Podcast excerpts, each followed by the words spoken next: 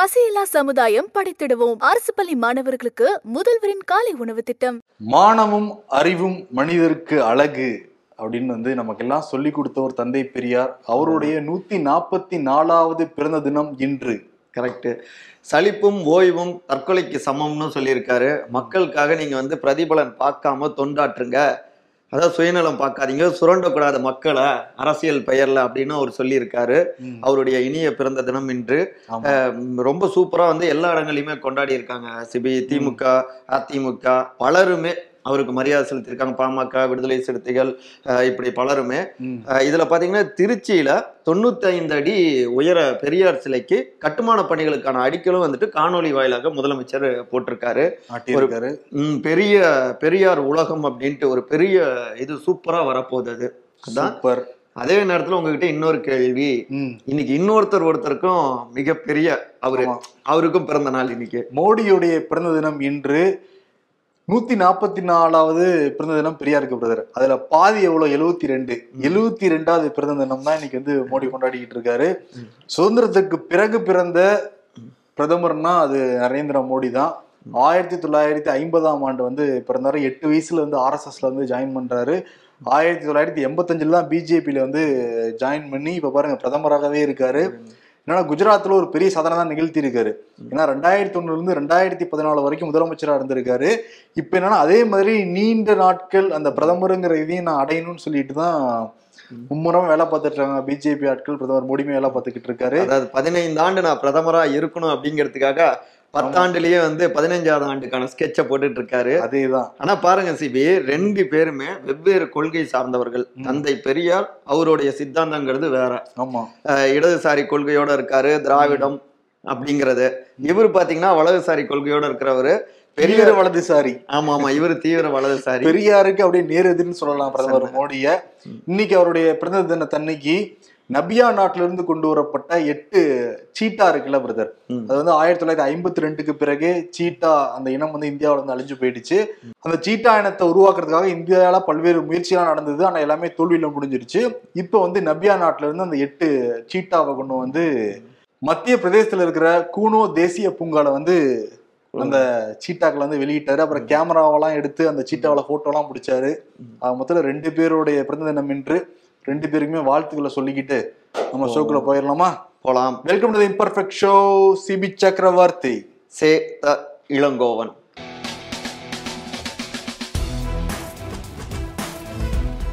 CP இந்த சட்டை முந்நூறு ரூபா சட்டையா? அன்னைக்கு சொன்ன மாதிரி இல்ல மூவாயிரம் ரூபாய் சட்டையா? நானூறு ரூபா சட்டைன்னு வச்சுக்கோங்க. அதனால எவ்வளவோ இருக்கட்டுங்கிறீங்களா? அதுவா முக்கியம் இப்ப. இல்ல இன்னைக்கு ஏலம் விட்டுருக்காங்க சிபி. பிரதமருடைய பரிசு பொருட்கள் இதெல்லாமே இன்னைக்கு ஏலம் விடுறாங்க. அன்னைக்கே நம்ம அறிவிச்சோம்ல. ஆமா. சோ அங்க இருந்து ஏதாவது பிரதமருடைய ட்ரெஸ்ஸை வாங்கிட்டு வந்து இது பார்த்தா பிரதமர் போட்டிருக்க ட்ரெஸ் மாதிரியே தெரியுது. அவ்வளவு. சீப்பா அவர் போட மாட்டாரு. அதெல்லாம் இதெல்லாம் மோந்து கூட பார்க்க மாட்டாரு அவரு. அவர் போறது எல்லாமே லட்சங்கள்ல தான் இருக்கிற உடைகள் எல்லாமே.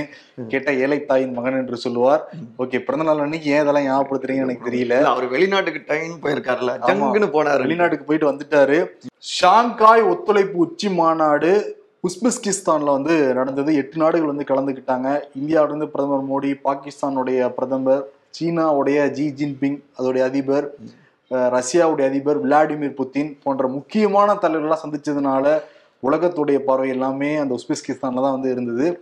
பல்வேறு விஷயங்கள்லாம் வந்து பேசினாங்க. அந்த பிராந்திய பாதுகாப்பு அந்த நிலைமை அப்புறம் வர்த்தகம் தங்களுக்குள்ள இருக்கிற அந்த இணைப்பை வந்து மேம்படுத்துக்காகவும் பேசினாங்க. இதுல சுவாரஸ்யமான விஷயம் என்னன்னா எல்லா தலைவர்களும் ஒன்னா நின்று போட்டோ எடுப்பாங்கல்ல பிரதர். அப்படி போட்டோ எடுக்கிறப்ப ஜி ஜின்பிங்கும் பிரதமர் மோடியும் பக்கத்து பக்கத்துல தான் நின்னாங்க. ம். ஆனா ரெண்டு பேரும் கை குலுக்க வைக்கவே இல்லை. அதே சமயத்துல முகத்த முகத்தை பார்த்து சிரிச்சுக்கவும் இல்லை. இது வந்து ரொம்ப கவனமா பார்க்க வேண்டியது.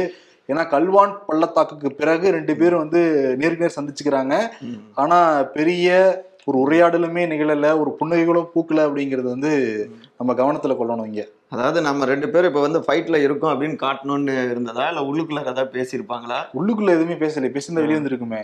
பிரதமர் மோடி வந்து புத்தினை தான் தனிமையில சந்திச்சு வந்து பேசியிருக்காரு. புத்தின் வந்து நேத்தே வாழ்த்தெல்லாம் சொல்லிட்டாரு. உங்களுக்கு வந்து நாளைக்கு எனக்கு பிறந்த நாள்னு எனக்கு தெரியும். வாழ்த்துக்கள் அப்படின்னு சொல்லி அப்படின்றாரு. அதான் கம்யூனிஸ்ட் கட்சி நாடா இருந்தாலும் சரி எங்களுக்கு சீனா வேணாம் ரஷ்யா கூட ஓகே அப்படின்னு பிரதமரும் நினைச்சிருப்பார் போல. ரெண்டு பேரும் மீட் பண்ணியிருக்காங்க இல்லையா. அதுல வந்துட்டு போருங்கிறது வேணாங்க. அது நமக்கு ஆபத்து. ராஜதந்திரம் கிடையாது அது ஜனநாயகம் கிடையாது. போரால உலகத்தை இணைக்க முடியாது. அதனால அதெல்லாம் வேணாமே அப்படின்னு நம்ம மோடி அவரு அட்வைஸ் மாநில புதினுக்கு சொல்லியிருக்காரு. எந்திரன் படத்துல ரஜினி வந்து சொல்லுவார்ல எதற்கு இந்த துப்பாக்கி? பூ போதுமேங்கிற ரேஞ்சுக்கு பேசியிருக்காரா? ரஜினிகாந்த் கவிதை சொல்றதே நல்லா தான் இருக்கும்ல. சரி. அதேதான். அதான் இந்த மாதிரி சொன்னதுக்கு. புத்தின் உடனே பதில் சொல்லியிருக்காரு. ஓகே அப்படிங்கிற மாதிரி பேசிட்டு அவரு நமக்கு இடையிலான வர்த்தகம்லாம் சூப்பரா இருக்கு. நம்ம ரொம்ப கரம் கோர்த்து நம்ம வந்து அப்படியே பயணிப்போம் அப்படின்னு அவர் பேசியிருக்காரு. வெளிநாடு வெளிநாடு அவர் ஏன் சுத்துறாருன்னு அத்தனை பேர் கேக்குறீங்களே. என்னன்னு அர்த்தம் புரியுதா இப்ப? அதேதான். உலக பிறந்த நாள். அதான் பிரதர் உலக தலைவர்கள் மத்தியில மோடிக்கு ஒரு இமேஜ் இருக்குன்னு தான் பிஜேபி சொல்லிக்கிட்டு இருக்காங்க. ஒரு போரை நிப்பாட்டுற அளவுக்கு பிரதமர் மோடி பேசுறாருல. அதுவே நமக்கு எல்லாமே சந்தோஷமான ஒரு விஷயம் அதான் அதான் குரு படத்துல சொல்லுவாங்களே கடைசியா எல்லாம் வந்துட்டு பெருசா வந்து ஜெயிச்சதுக்கு அப்புறம். இது என்னுடைய வெற்றி கிடையாது. நான் ஜெயிச்சேன்னு நினைக்காதீங்க. இங்க இருக்கிற ஒவ்வொருத்தரும் ஜெயிச்ச மாதிரி அர்த்தம். நான் ஜெயிச்சா எங்கெல்லாம் ஜெயிச்ச மாதிரின்னு சொல்லிட்டு மேலும் மேலும் லாபத்தை அட சுரண்டுவாரு. அந்த மாதிரி தான் நாட்டங்குது அவரு பேர் வாங்கினா நம்ம வாங்கணும்னு நினைச்சுக்கணும். அதேதான். சரி இன்னைக்கு விட்டுருவோம். என்னடா இவரு ஊர் ஊரா சுத்துறாரு அப்படின்னு பார்த்தா இப்பதான் சங்கதி என்னன்னு புரியுது. தன்னோட ஃப்ரெண்டை எப்படியாவது கரை சேர்த்தணும் அப்படின்னு பாஷா பாய் மாதிரி ஊர் ஊரா சுத்திட்டு இருக்காரு. நீங்க வந்து மைண்ட் வாய்ஸ் நினைச்சு ரொம்ப சத்தமா பேசிக்கிட்டு வெளியிலே கேட்டுருச்சு. எதனால இப்படி சொல்றீங்கன்னு தெரியுது. ஏன்னா கௌதம் அதானி உலக பணக்காரர்கள் பட்டியல ரெண்டாவது இடம் வந்து பிடிச்சிருக்காரு. முதலிடம் வந்து எலான் மஸ்க் எல்லாருக்குமே தெரியும். ஆக்சுவலி என்னன்னா கௌதம் அதானி ஒரு ரெண்டு மூணு மாசத்துக்கு முன்னாடி ஐந்தாம் இடத்தை வந்து பிடிச்சிருந்தாரு. அதுக்கு ஆறு மாசத்துக்கு முன்னாடி பத்தாவது இடத்துல இருந்தாரு. திருப்பி நாலஞ்சு மாசத்துல ஐந்தாவது இடம் போன வாரம் வந்து மூன்றாவது இடம் இப்ப பார்த்தா ரெண்டாவது இடம். அடுத்து இன்னும் ரெண்டு வாரம் கழிச்சு பார்த்தா எலன் மஸ்கே தாண்டி போயிருவாரு போலதான் அதுக்கு மேல. ஜீரோ தான் அதுக்கு மேல போக முடியாதுப்பா. நம்மளதான் ஜீரோ ஆயிடுவோம் போல தெரியுது. ஆனா பாத்தீங்களா இவ்வளவு ஜிஎஸ்டி போட்டுமே நம்ம எல்லாமே வந்து ஒரு மாதிரி தத்தளிச்சுக்கிட்டு இருக்கோம். ஆனா அதானியோடது மட்டும் எப்படிதான் மேல மேல ஏறிக்கிட்டு இருக்குன்னே தெரியாது சுச்சமே புரியல. அதான் பாருங்க. என்னன்னா சரி நீங்க ஆ, சொன்ன சொல்லுங்க. நான் சொல்றேன். இல்ல இல்ல நீங்க அதோட ரொம்ப முக்கியமா ஒண்ணு சொல்லணும். அதை சொல்லுங்க. அதேதான். என்னன்னா பிரதர் அந்த அமெரிக்கால அந்த பொருளாதாரங்கிறது கொஞ்சம் ஏற்றம் இறக்கமா தான் இருக்கு. பணவீக்கம் ரொம்ப அதிகமாயிடுச்சு அதனால பங்குச்சந்தைகள் வந்து தத்தளிச்சுக்கிட்டு தான் இருக்கு அமெரிக்கால ம். ஜெஃப் ஃபெசாஸ் இருக்காருல்ல. அவர்லாம் ஒரு நாளைக்கு கிட்டத்தட்ட எண்பதாயிரம் கோடி வரைக்கும் லாஸ் ஆச்சுன்னுலாம் சொன்னாங்க இப்ப முதலிடம் இருக்கிறது எலான் மஸ்க் அவருடைய சொத்து மதிப்புன்னு பாக்குறப்ப இருபது புள்ளி ரெண்டு ரெண்டு லட்சம் கோடி எலான் மஸ்கோடது. இப்ப வந்து அதானியோடதுன்னு பாக்குறப்ப பதினொன்னு புள்ளி ஆறு ஒன்னு லட்சம் கோடியா வந்து இருக்கு மூன்றாவது இடம் பெர்னால்ட் அரால்டு அவங்க அப்படிங்கிற ஒரு இருக்காரு இப்ப என்னன்னா திருப்பி பங்குச்சந்தை போச்சுன்னா மேலே ஏறிச்சுன்னு வச்சுக்கோங்க அமெரிக்காவுல. திருப்பி அதானி மூன்றாயிரத்துக்கு வந்துருவாரு. ஆனா ரெண்டாயிரத்தி தொட்டுட்டாரு பாத்தீங்களா இல்லையா? அது வேணா அவங்களுக்கு வேணா பெருமையா இருக்கலாம். ஆனா இன்னொரு பக்கம் பார்த்தோம்னா கொரோனா பீரியட்ல. பணக்காரங்க கோடீஸ்வரங்களா மாறுறாங்க. கோடீஸ்வரங்க லட்ச கோடீஸ்வர கோடீஸ்வரரா அப்படி மாறுறாங்க. ஏழை இன்னும் ஏழையா போயிட்டு இருக்கான் இன்னொரு பக்கம் வறுமை வறுமையில இருக்கிற மக்களுடைய எண்ணிக்கை அதிகமா இருக்கிறது இந்தியாவில தான். அதுவுமே இன்னும் இன்னும் இன்னும் அதிகரிச்சுக்கிட்டே போகுது. ரொம்ப மோசமா தான் இருக்குல்ல இங்க? அதான் ஏழைகள்கிட்ட இருக்கிற அமௌண்ட் எல்லாம் உழைப்பெல்லாம் எடுத்துட்டு போய் இன்னொரு பக்கம் சேர்த்துக்கிட்டு இருக்காங்க. எப்படியாவது இந்தியா வளர்ந்தா சரி நமக்கு அதுதான் வேணும். அதான் இந்தியா வளரணுமா இல்ல பணக்காரர்கள் வளரணுமா குடிசூழல் வளரணுமா ஒரு கேள்வி இருக்கு. இப்ப நீங்க ஆனா- மைண்ட் வாய்ஸ்னு சொல்லி ஓப்பனா பேசுறீங்க. ரெண்டாயிரத்தி பதினாலாம் ஆண்டு அதானி அந்த பணக்காரர்கள் பட்டியலில் எவ்வளவு வரிசையில் இருந்தாருன்னா அறுநூத்தி ஐம்பதுக்கு மேலதான் இருந்திருக்காரு. கடந்த எட்டு வருடங்கள்ல பாருங்க ரெண்டாவது இடத்துக்கு வந்து முன்னேறி இருக்காரு அது காரணம் என்ன? உற்ற நண்பன் நண்பன் போட்ட சோறு எதுவும் தின்னாரு நம்ம ரெண்டு பேரும் சேர்ந்துருக்கோம். ஏதாவது மேல வருவோமா? இப்படியே இருப்போமா? காலம் தான் போயிடுவோமான்னு முடிவு செய்யும். சாதிகள் இல்லேடி பாப்பா அப்படின்னு பாட புத்தகத்துல படிச்சு இந்த நவீன நூற்றாண்டுல எல்லாரும் வாழ்ந்துகிட்டு இருக்கோம். டெக்னாலஜிக்கும் நம்ம சொல்லிக்கிட்டு இருக்கோம். ஆனா அந்த பாப்பா போய் சாக்லேட் போய் கேட்டா கடையில போய் கேட்டா தீண்டத்தகாதவர்களா நடத்துறாங்க. இன்னைக்கு என்ன தினம்? பெரியாரோட பிறந்த தினத்துல அந்த செய்திகள் நம்ம பேச வேண்டியது இருக்கு. அது மட்டும் இல்ல சமூக நீதி நாள் அப்படின்னு போன ஆண்டுல இருந்து முதலமைச்சர் கடைபிடிக்கணும்னு சொல்லி எல்லா அரசாங்க அதிகாரிகள் எல்லாருமே வந்து உறுதிமொழிலாம் எடுத்துட்டு இருக்காங்க. ஆனா அப்படிப்பட்ட ஒரு நேரத்திலேயே இப்படியான ஒரு சம்பவம் வந்து எல்லாரையும் அந்த வீடியோ நீங்க பார்த்துருப்பீங்களா சிபி எங்கன்னா இது தென்காசி மாவட்டத்துல சாத்தான்குளம் தாலுக்கால பாஞ்சாங்குளங்கிற ஒரு கிராமம் இருக்கு. அங்கதான் பார்த்தா குட்டி குட்டி குழந்தைங்கலாம் போயிட்டு வழக்கமா வாங்குற கடையில போயிட்டு வாங்குறாங்க. கேட்குறாங்க உங்களுக்குலாம் கொடுக்க முடியாது மிட்டாய் கொடுக்க முடியாதுங்கிறாங்க. ஏன் அப்படின்னு ஒண்ணுமே அந்த குழந்தைங்களுக்கு புரியல. மறுபடியும் கேட்குறப்ப கட்டுப்பாடு விதிச்சிருக்காங்க. அதனால உங்களுக்கு யாருக்கும் கொடுக்க கூடாது. அப்படின்னா கட்டுப்பாடா? என்ன? அப்படிங்கிறாங்க. நாளைக்கு நீங்க யாரும் கடையில இருந்து வாங்க வேண்டாம். தீமட்டை எதுவும் வாங்க வேண்டாம். போங்க ஸ்கூலுக்கு போங்க. தீம்பட்டைங்க யாரும் இந்த உள்ளூர் கடையில் எதுவும் வாங்கக்கூடாது. நீங்கள் போங்க. சரியா? போங்க உங்கள் வீட்டில் எல்லாட்டும் சொல்லுங்கள் தீமட்டம் கொடுக்க மாட்டாங்கன்னு சொல்லுங்கள் போங்க. கொடுக்க மாட்டாங்கடா எங்கள் ஊரில் கட்டுப்பாடு வந்திருக்கு. ஆமாம் கட்டுப்பாடுனா ஊரில் ஒரு கூட்டம் போட்டு பேசியிருக்கு. யாருக்கும் கொடுக்கூடாது அப்படின்னு சொல்லி. உங்கள் தெருல. சரியா? ஆ போங்க. கோ குழந்தைங்களுக்கு என்ன தெரியும்? கட்டுப்பாடு கோட்பாடு? அவங்களுக்கு தெரிஞ்சதெல்லாம் ஒரு இனிப்பு மிட்டாய் தான் அவங்களுக்கு தெரியும். அதான் குழந்தைகளுக்கு அன்பு இந்த மாதிரி இனிப்பு இதுதான் அவங்களுக்கு தெரியும்.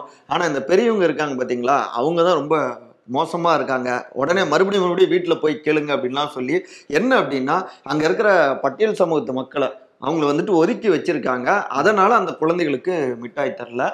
இதுதான் வந்து இந்த வீடியோ மிகப்பெரிய அளவுல வைரலா இருக்கு நீங்க முன்ன சொன்ன மாதிரி தான் நம்ம எந்த நாட்டுல இருக்கோம் எப்படி இருக்கோம் என்ன கொண்டாடிட்டு இருக்கோம் எல்லாமே சடங்கு பூர்வமா அப்பா இன்னைக்கு பெரியார் பிறந்த நாள் வந்துருச்சுப்பா போலாம் மாலையை போடுவோம் அவ்வளவுதான் நம்ம வேலை முடிஞ்சிருச்சுங்கிற மாதிரி இன்னொரு பக்கம் ஜாதியை காப்பாத்துறது சாதி தீண்டாமையை காப்பாத்துறது அப்படின்னு நம்ம இது போன நூற்றாண்டுலயே நம்மளாம் முடிஞ்சு போயிருச்சுன்னு நினைச்சிட்டு இருந்த ஒரு மேட்ரு. பாருங்க இப்ப திருப்பி வயலாம் நினைச்சா ரொம்ப அதிர்ச்சியா இருக்கு. இன்னும் எவ்வளவு இடங்கள் இந்த மாதிரி நடந்துகிட்டு இருக்கோ அப்படிங்கிறது தெரியவே இல்லை. இந்த குழந்தைகளே வந்து பிரதர் உலகத்துல புதுசா வரவங்க. அது வந்து நம்ம பழச வந்து அப்டேட் பண்ணி அவங்களுக்கு கொடுத்துக்கிட்டு இருக்கோம். இன்னும் வந்து ஜாதியை வந்து பூத்திக்கிட்டு இருக்கோம். எங்க இருக்கு ஜாதின்னு தெரியவே இல்லை. எல்லாருமே மனுஷ ஜாதியானா இருக்கும். எல்லாருக்கும் வந்து க- என்ன ஒரு ஒரே பிளட் தான் இருக்கு? உடம்புல எங்க சாதி இருக்கு? சாதி அடையாளம் இருக்குன்னு எங்கேயுமே தெரியல. அப்படி சொன்னாலும் சில சாதிவாதிகள்லாம் வந்துட்டு வம்புக்கு வராங்க சண்டைக்கு வராங்க. A negative B negative B பாசிட்டிவ்லாம் இருக்கு. அந்த மாதிரி பிரியுமா நாங்க ஜாதி வைக்கிறோம் அப்படிங்கிறாங்க. சாதி வெறியர்கள் அவங்களுக்கு அந்த டிஃபெண்ட் பண்றதுக்கு இந்த மாதிரி தான் ஆக்கப்பூர்வமா இல்லாம ஏதாவது கேவலமா எடுத்து பேசிக்கிட்டு இருப்பாங்க பிரதர் சாப்பாடு ரொம்ப கடுமையான நடவடிக்கை வந்து தேவை இதுக்கு. இப்ப என்ன அந்த கடைக்கு வந்து பூட்டி சீல் வச்சிருக்காங்க. அவர்கிட்ட கூப்பிட்டு விசாரிச்சிருக்காங்க அங்க போயிட்டு போலீஸ். என்னன்னா தீவிரமான நடவடிக்கை வேணும். இன்னொன்னு சும்மா சும்மா இப்படியான சம்பவங்களை நம்ம பார்க்குற மாதிரியே இருக்கக்கூடாது. அதுக்கு தொலைநோக்கு திட்டத்தோடு எல்லா இடங்கள்லயும் வந்துட்டு கிராமப்புறங்கள்லயும் நல்ல வளர்ச்சி சார்ந்த திட்டங்கள் போகணும். சமூக நல்லிணக்கத்தை உருவாக்கணும். இந்த எனக்கு இன்னொரு ஒரு வருத்தம்லாம் என்னன்னா சிபி கட்சிக்காரங்க எந்த கட்சினாலும் ஓட்டு வாங்குறதுக்கு டீம் டீமா போட்டு பத்து பேர் கொண்ட குழு அஞ்சு பேர் கொண்ட குழுலாம் போயிட்டு வீடு விடாம தின்ன திண்ணையா போய் உக்காந்து கமிட்டி எல்லாம் ஆ, போடுவாங்க எல்லாம் போட்டு ஓட்டு வாங்குறாங்க. அப்ப எந்த இதுவும் இல்லை. அப்ப இதே போல சாதி இல்லாத ஒரு ஏற்றத்தாழ்வு இல்லாத ஒரு சமுதாயம் உருவாக்குறதுக்கு அதே மாதிரி எல்லாரும் செய்யலாம்ல? அப்படி வந்து செஞ்சாதான் அவங்க அரசியல் கட்சிகளுக்கே ப்ராப்ளம் ஆயிடும். ஏதோ அரசியல் செய்வாங்க. அதுவும் உண்மை கரெக்டா இல்லையா? இவங்களே தான் வந்து குழந்தையை தில்ற கிள்றதும் இவங்களே தான் தொட்டில் ஆட்டுறதும். இப்படி இருக்க வரைக்கும் அதை வெறும் நாளா மட்டும் தான் கொண்டாடிட்டு இருக்க முடியும். நம்ம சமூக நிதி நாள்னு சொல்லிட்டு பெருமை பேசிட்டு அலைய வேண்டிதான். பார்ப்போம் ஓபிஎஸ்ட வந்து நீ கேள்வி கேட்டிருக்காங்க பிரதர். உங்க முன்னாள் கட்சிக்காரங்க உங்க கூட முன்னாள் பணியாற்றிய இந்த முன்னாள் அமைச்சர்கள் வீட்டுலாம் ரைட் நடக்குது. என்ன நினைக்கிறீங்க? அப்படின்ட்டு. ஓபிஎஸ் என்ன பதில் சொல்லியிருக்காருன்னா லஞ்ச ஒழிப்புத்திரி அவங்க வேலை கரெக்டா செய்யறாங்க. இவங்க வந்து அப்பள கட்டுறவங்க நிரூபிக்கணும்னு சொல்லியிருக்காப்புல. இவரே கோத்து விட்டுருக்காரு சொல்ல போனா திமுக சேர்ந்துட்டு வரா பேசுறதெல்லாம் பார்த்தா திமுக உறுப்பினர் மாதிரியே திமுக நிர்வாகி மாதிரியே தான் பேசிக்கிட்டு இருக்காரு. அவருக்கு என்னன்னா அவருக்கு மேல ஒரு வழக்கு தொங்கிட்டு இருக்குல்ல. ஏன்னா ஐந்து பிரிவின் கீழ் ஓபிஎஸ் மேல வழக்கு பாயப்பட்டிருக்கு. இந்த அதிமுக அலுவலகம் சூறையாடப்பட்ட விவகாரத்துல. அதனால சிபிசிஐடி விசாரணை நடத்திட்டு இருக்கிறதுனால ஐயா உங்க பக்கம் தாங்கயா பாத்தீங்களா? லஞ்ச ஒழிப்பு திட்டம் நானே வந்து போட்டு கொடுக்குறேன் பாத்தீங்களாங்கிற மாதிரி தான் ஓபிஎஸ் இருக்கு. ஆனா இது தெரிஞ்சுக்கிட்ட வேலுமணி விஜயபாஸ்கர் எடப்பாடி பழனிசாமி குதிச்சு போனாங்களா? பாத்தீங்களா? இதுக்குதான் அவர் வந்து கட்சி விட்டு நாங்க தூக்கணும். அவர் கூட வந்து எந்த சூழ்நிலையிலும் நாங்க சேர மாட்டோம்னு சொன்னது அப்படிங்கிற மாதிரி பேசியிருக்காங்க இதுல ஆர் எஸ் பாரதி வேற வந்து பேசியிருக்காரு பிரதர் எடப்பாடி பழனிசாமி என்ன சொல்லியிருந்தாருன்னா ஸ்டாலினே டம்மி முதல்வர் தான். மொத்தம் நான்கு முதலமைச்சர் இருக்காங்க. ஸ்டாலின் டம்மி முதல்வர் மருமகன். மகன் மனைவி தான் வந்து முதலமைச்சரா செயல்படுறாங்கன்னு சொல்லியிருந்தாருல. உடனே இவரு பதில் சொல்லியிருக்காரு ஆர் எஸ் பாரதி. அதிமுக மட்டும் என்ன அவ்வளவுதான் அங்க தலைமைக்கு நாலு பேர் அடிச்சுக்கிட்டு இருக்காங்க. ஓபிஎஸ் ஒரு பக்கம் இபிஎஸ் ஒரு பக்கம் சசிகலா ஒரு பக்கம் டிடி ஒரு பக்கம். அங்கேயும் வந்து நாலு பேர் தான் இருக்காங்கிற மாதிரி சொல்றாரு. அப்ப அவர் ஏத்துக்கிட்டாரா? ஒரு ஒரு முதலமைச்சர் இருக்கீங்க நாலு முதலமைச்சர் ஒரு கேள்வி வருதா இல்லையா? ஏங்க பாவங்க எங்க தலைமையில இருந்து அவரை சொல்லி ஏதா போய் பேசிட்டு வா போ அப்படின்னு சொல்லியிருப்பாங்க. நீங்க பேசியிருக்காரு. ஓபிஎஸ் முக்கியமா இபிஎஸ் வந்து ஏதாவது மென்டல் மாதிரி பேசிட்டு இருந்தா ஹாஸ்பிட்டல் போக வேண்டியதான்னு சொல்லிட்டு எடப்பாடி அந்த அளவுக்கு வந்து வாரி இருக்காரு இன்னொரு முக்கியம் இன்னொரு முக்கியமான விஷயம் சொல்லியிருக்காரு லீக் பண்ணியிருக்காரு அவரு. இந்த கொடநாடு வழக்குல மிக முக்கியமான ஒரு விஷயங்கள்லாம் நடந்துகிட்டு இருக்கு. பல திடுக்கிடும் தகவல்லாம் வந்து கிடைச்சிருக்கு. அது வந்து உரிய நேரத்துல வெளியே வர்றப்ப நிறைய பேர் வந்து தண்டிக்கப்படுவார்கள்ங்கிற மாதிரி எடப்பாடி பழனிசாமிக்கு வந்து செக் வச்சிருக்கு. எடப்பாடி பழனிசாமி ஃபர்ஸ்ட்ல இருந்தே அந்த கொடநாடுனாலே அவருக்கு வந்து கிடுகிடுன்னு தான் இருக்கு. சிபி அந்த படம் ஓடவே ஓடாதுங்கிற மாதிரி அடிச்சு அப்ப இருந்து கொடநாடு கொடநாடுன்னு ஆட்சிக்கு வந்த வந்து கிட்டத்தட்ட அறுபது நாட்களுக்குள்ளார அப்படிதான் நினைக்கிறேன். நான் வந்து கண்டுபிடிச்சிருவேன் அப்படின்லாம் முதலமைச்சர் பேசினாரு. அதான் வரதுக்கு முன்னாடி எதிர்க்கட்சி தலைவர் மு க ஸ்டாலின் அவரு. இப்ப எவ்வளவு நாள் ஆயிடுச்சு? ஒன்றரை வருஷம் ஆயிடுச்சு. இன்னும் கொடநாடு கொடநாடுன்னு பூச்சாண்டி கேட்டாங்க. உண்மையிலேயே தப்பு செஞ்சிருந்தா கூப்பிட்டு நடவடிக்கை எடுங்க. அவ்வளவுதான். எனக்கு அதுக்கு முன்னாடி ஒரு டவுட் கேட்கணும்னு நினைச்சேன். ம். ஆர் எஸ் பாரதி அவரு நல்லா வந்துட்டு கம்பு சுத்திட்டு சண்டை போட்டு எங்க அந்த மூணு பேர்கிட்ட போயிட்டு ஐயா நான் எல்லாம் பேசிட்டேன் கரெக்டான்னு சொன்னாரா. இல்ல ஒரே ஒரு முதலமைச்சர்கிட்ட சொன்னாரா? அது தெரியல. அது நீங்க தான் கேட்டு சொல்லணும் கண்டுபிடிக்கணும். கழுகார்ட்ட சொல்லி கேட்டு வந்து எக்ஸ்பிளைன்ஸ போடணும். ஆமா அதே மாதிரி நீங்க வந்து தலைவரே கிடையாது தற்காலிக தலைவர் தான் சொல்லி ஸ்டாலின் சொல்லியிருந்தாருல. அதுக்கு எடப்பாடி எடப்பாடி பழனிசாமி என்ன பதில் சொல்லியிருக்காருன்னா நான் தற்காலிக தலைவரா? கலைஞர் இருந்தப்ப கலைஞர் கருணாநிதி இருந்தப்ப ஸ்டாலினை நம்பவே இல்ல. அவரே பெத்த மகனை நம்பல. அதனாலதான் செயல் தலைவர்னு ஒரு போஸ்ட் கொடுத்தாரு அப்படிங்கிற மாதிரி வந்து பேசியிருக்காரு. நம்பி வந்து நாற்காலியில உட்கார வச்சா என்ன பண்ணுவீங்க? இதெல்லாம் பேச வைக்காதீங்க சரி சாஷ்டாங்கமா ஏன் விழுந்து விழுந்து அதுக்கப்புறம் வந்து அப்பெல்லாம் இது பண்ணிட்டு பதவியை வாங்கிட்டு டெல்லியில போய் பேசுவாரு. அந்த அம்மா யார் தெரியுமா? அதெல்லாம் சொல்லக்கூடாதுன்னு ரொம்ப மோசமா பேசுவாரு. கவுண்டர் தராராம் பிரதர் நீங்க. எடப்பாடி பழனிசாமி ஸ்டாலினுக்கு பதில் சொல்றாருன்னு நம்ம எடுத்துக்க வேண்டியது அன்னைக்கே க- கலைஞர் மு கருணாநிதிக்கு தெரிஞ்சிருக்கும். இந்த மாதிரிலாம் நடக்கும் அப்படின்ட்டு. அதனாலதான் யாரா இருந்தாலும் சரி இந்த நாற்காலி இருந்தாதான் பவர் அப்படின்னு நினைச்சிருந்திருக்கலாம். அதேதான். இன்னொன்னு சொல்லியிருக்காரு இதெல்லாம் நிரந்தர பதவி தான் எனக்கு செயற்குழு உறுப்பினரா நான் தேர்ந்தெடுக்கப்பட்டிருக்கேன். என்னை போய் நீங்க வந்து டம்மின்னு சொல்லலாமான்னு சொல்லிட்டு ஸ்டாலினை கேட்டு அவருக்கு அந்த பதட்டம் இருக்குமா இல்லையா அவ்வளவு வந்து விட்டமின் பா உங்க பாசையில சொல்லணும்னா செலவு பண்ணிருக்காருல்ல அந்த இடைக்கால பொதுச் செயலாளராக அமர்றதுக்கு. இப்ப நிரந்தரமா வேற அமர போறாரு. அதான் அது அதுக்கு. சிபி திருச்சியில தொண்ணூத்தஞ்சு அடிக்கு தந்தை பெரியாருடைய சிலையெல்லாம் வரப்போகுது பூங்காலாம் வரப்போகுதுன்னு சொன்ன இல்லையா பெரியார் உலகம். இன்னொரு பக்கம் பார்த்தோம்னா நாங்கெல்லாம் பெரியார் வழியில வந்தவங்க அப்படின்ட்டு ஒரு பேனா வரப்போகுது கடற்கரை பக்கமா. அதான் பயம் எதிர்ப்புலாம் வந்து தெரிவிச்சுக்கிட்டு இருந்தாங்க. மத்திய அரசு அனுமதி எல்லாம் கொடுக்கணுமே கொடுத்தாச்சா? எல்லாமே கொடுத்துட்டாங்க. பெரியார் அதாவது அவங்களுடைய தனியாக சுயமரியாதை பிரச்சார நிறுவனம் அவங்களுடைய அமைப்பு தான் வந்துட்டு அதை பண்ணுறாங்க அது கூட அவங்களுடைய சொந்த பணம் அவங்கள சம்மந்தப்பட்டது அப்படின்ட்டு எல்லாம் இது அரசாங்கத்துடைய பணம். அதில் வந்துட்டு இப்படி வந்து தேவையா அப்படின்னு பலருமே எதிர்ப்பெல்லாம் தெரிவித்தாங்க ஆனாலும் பார்த்தோம்னா சென்ட்ரல் கிட்ட அவங்க கிட்ட பேசியிருக்காங்க. அவங்க பார்த்துட்டு நீங்கள் வந்துட்டு மக்கள்கிட்ட கருத்து கேட்பெல்லாம் நடக்கணும். சுற்றுச்சூழலுக்கு பா பிரச்சனை இல்லாத மாதிரி ஓகே அப்படின்ட்டு இப்போ முதற்கட்டமாக ஒப்புதல் கொடுத்துருக்காங்க சென்ட்ரல் கவர்மெண்ட் ஓகே மொத்தம் நான் ஐந்து ஆண்டுகள் முடியறதுக்குள்ளார நம்ம மெரினா பீச்சில் ஒரு பேனா சின்னத்தை எதிர்பார்க்கலாம். படகுல போயிட்டு வரலாமா இல்ல நடந்து போயிட்டு வரலாமா அப்படிங்கறதெல்லாம் அந்த டிசைன் தான் முடிவு பண்ணுவாங்க. ரெண்டாயிரத்தி இருபத்தைந்து டிசம்பர் மாசத்துல இந்த பேனாவை திறப்பாங்களா? அங்க நம்ம இருபத்தாறு தேர்தல் நடக்க போகுது இல்ல அங்க ராமர் கோயில் கட்டிட்டு எப்படி நாடாளுமன்ற தேர்தலுக்கு வரவங்களே இவங்க பேனா கட்டிட்டு அடுத்த சட்டமன்ற தேர்தலோட சந்திக்கலாம். வாய்ப்பு இருக்கு. வாய்ப்பு இருக்கு. ஆனா தொடர்ந்து எடப்பாடி அவர்லாம் கேள்வி கேட்டுக்கிட்டே இருக்காருல்ல. க- நிறைய பேர் கேக்குறாங்க அதிமுக. கலைஞரின் ஆட்சியை நான் கொடுப்பேன்னு ஏன் அவர் சொல்ல மாட்டேங்கிறாரு? இவங்க வந்து தொடர்ந்து அம்மா ஆட்சியை கொடுப்பேன்னு சொல்லிட்டு இருக்காங்க. ஏன் ஸ்டாலின் அவரு தன்னுடைய அப்பாவுடைய ஆட்சியை கொடுப்பேன்னு சொல்ல மாட்டேங்கிறாரு? கலைஞரின் வழியில் தானே சொல்லிட்டு இருக்காரு. அண்ணா வழியில் கலைஞர் வழியில் வழியில் பெரியார் வழியில் தானே பேசிக்கிட்டு இருக்காரு. ஆக்சுவலி இந்த பேனாக்கெல்லாம் எடப்பாடி பழனிசாமி அன்கோலாம் முட்டை கொடுக்க கூடாது என்னன்னா ரெட்டையிலையை கட்டி வச்சுட்டு அது குதிரையின் ரெக்கைன்னு சொன்ன கோஷ்டி தான் அந்த கோஷ்டி அது பார்த்தாலே தெரியும் ரெட்டையிலட்டு எங்கேயாவது குதிரைக்கு எங்கேயாவது முதல்ல ரெக்கை இருக்கா? அஹ்? Correct. ஆனா அந்த ரெக்கையை தான் அவங்க மாநில அந்த ரெக்கையை தானே இப்ப புடுங்கி இழுத்துக்கிட்டே இருக்காங்க. ஒவ்வொரு ஆமா. ரெக்கையா சிலுக்குறாங்களே. அதான். இன்னைக்கு வந்து வேர் அழுகி போக போகுதுன்னு தெரியல அதிமுகவுடைய வேர். கரெக்ட் பணக்காரங்களை பார்த்தா கூட வராத பொறாம. படுத்த உடனே தூங்குறவங்கள பார்த்தா வருது.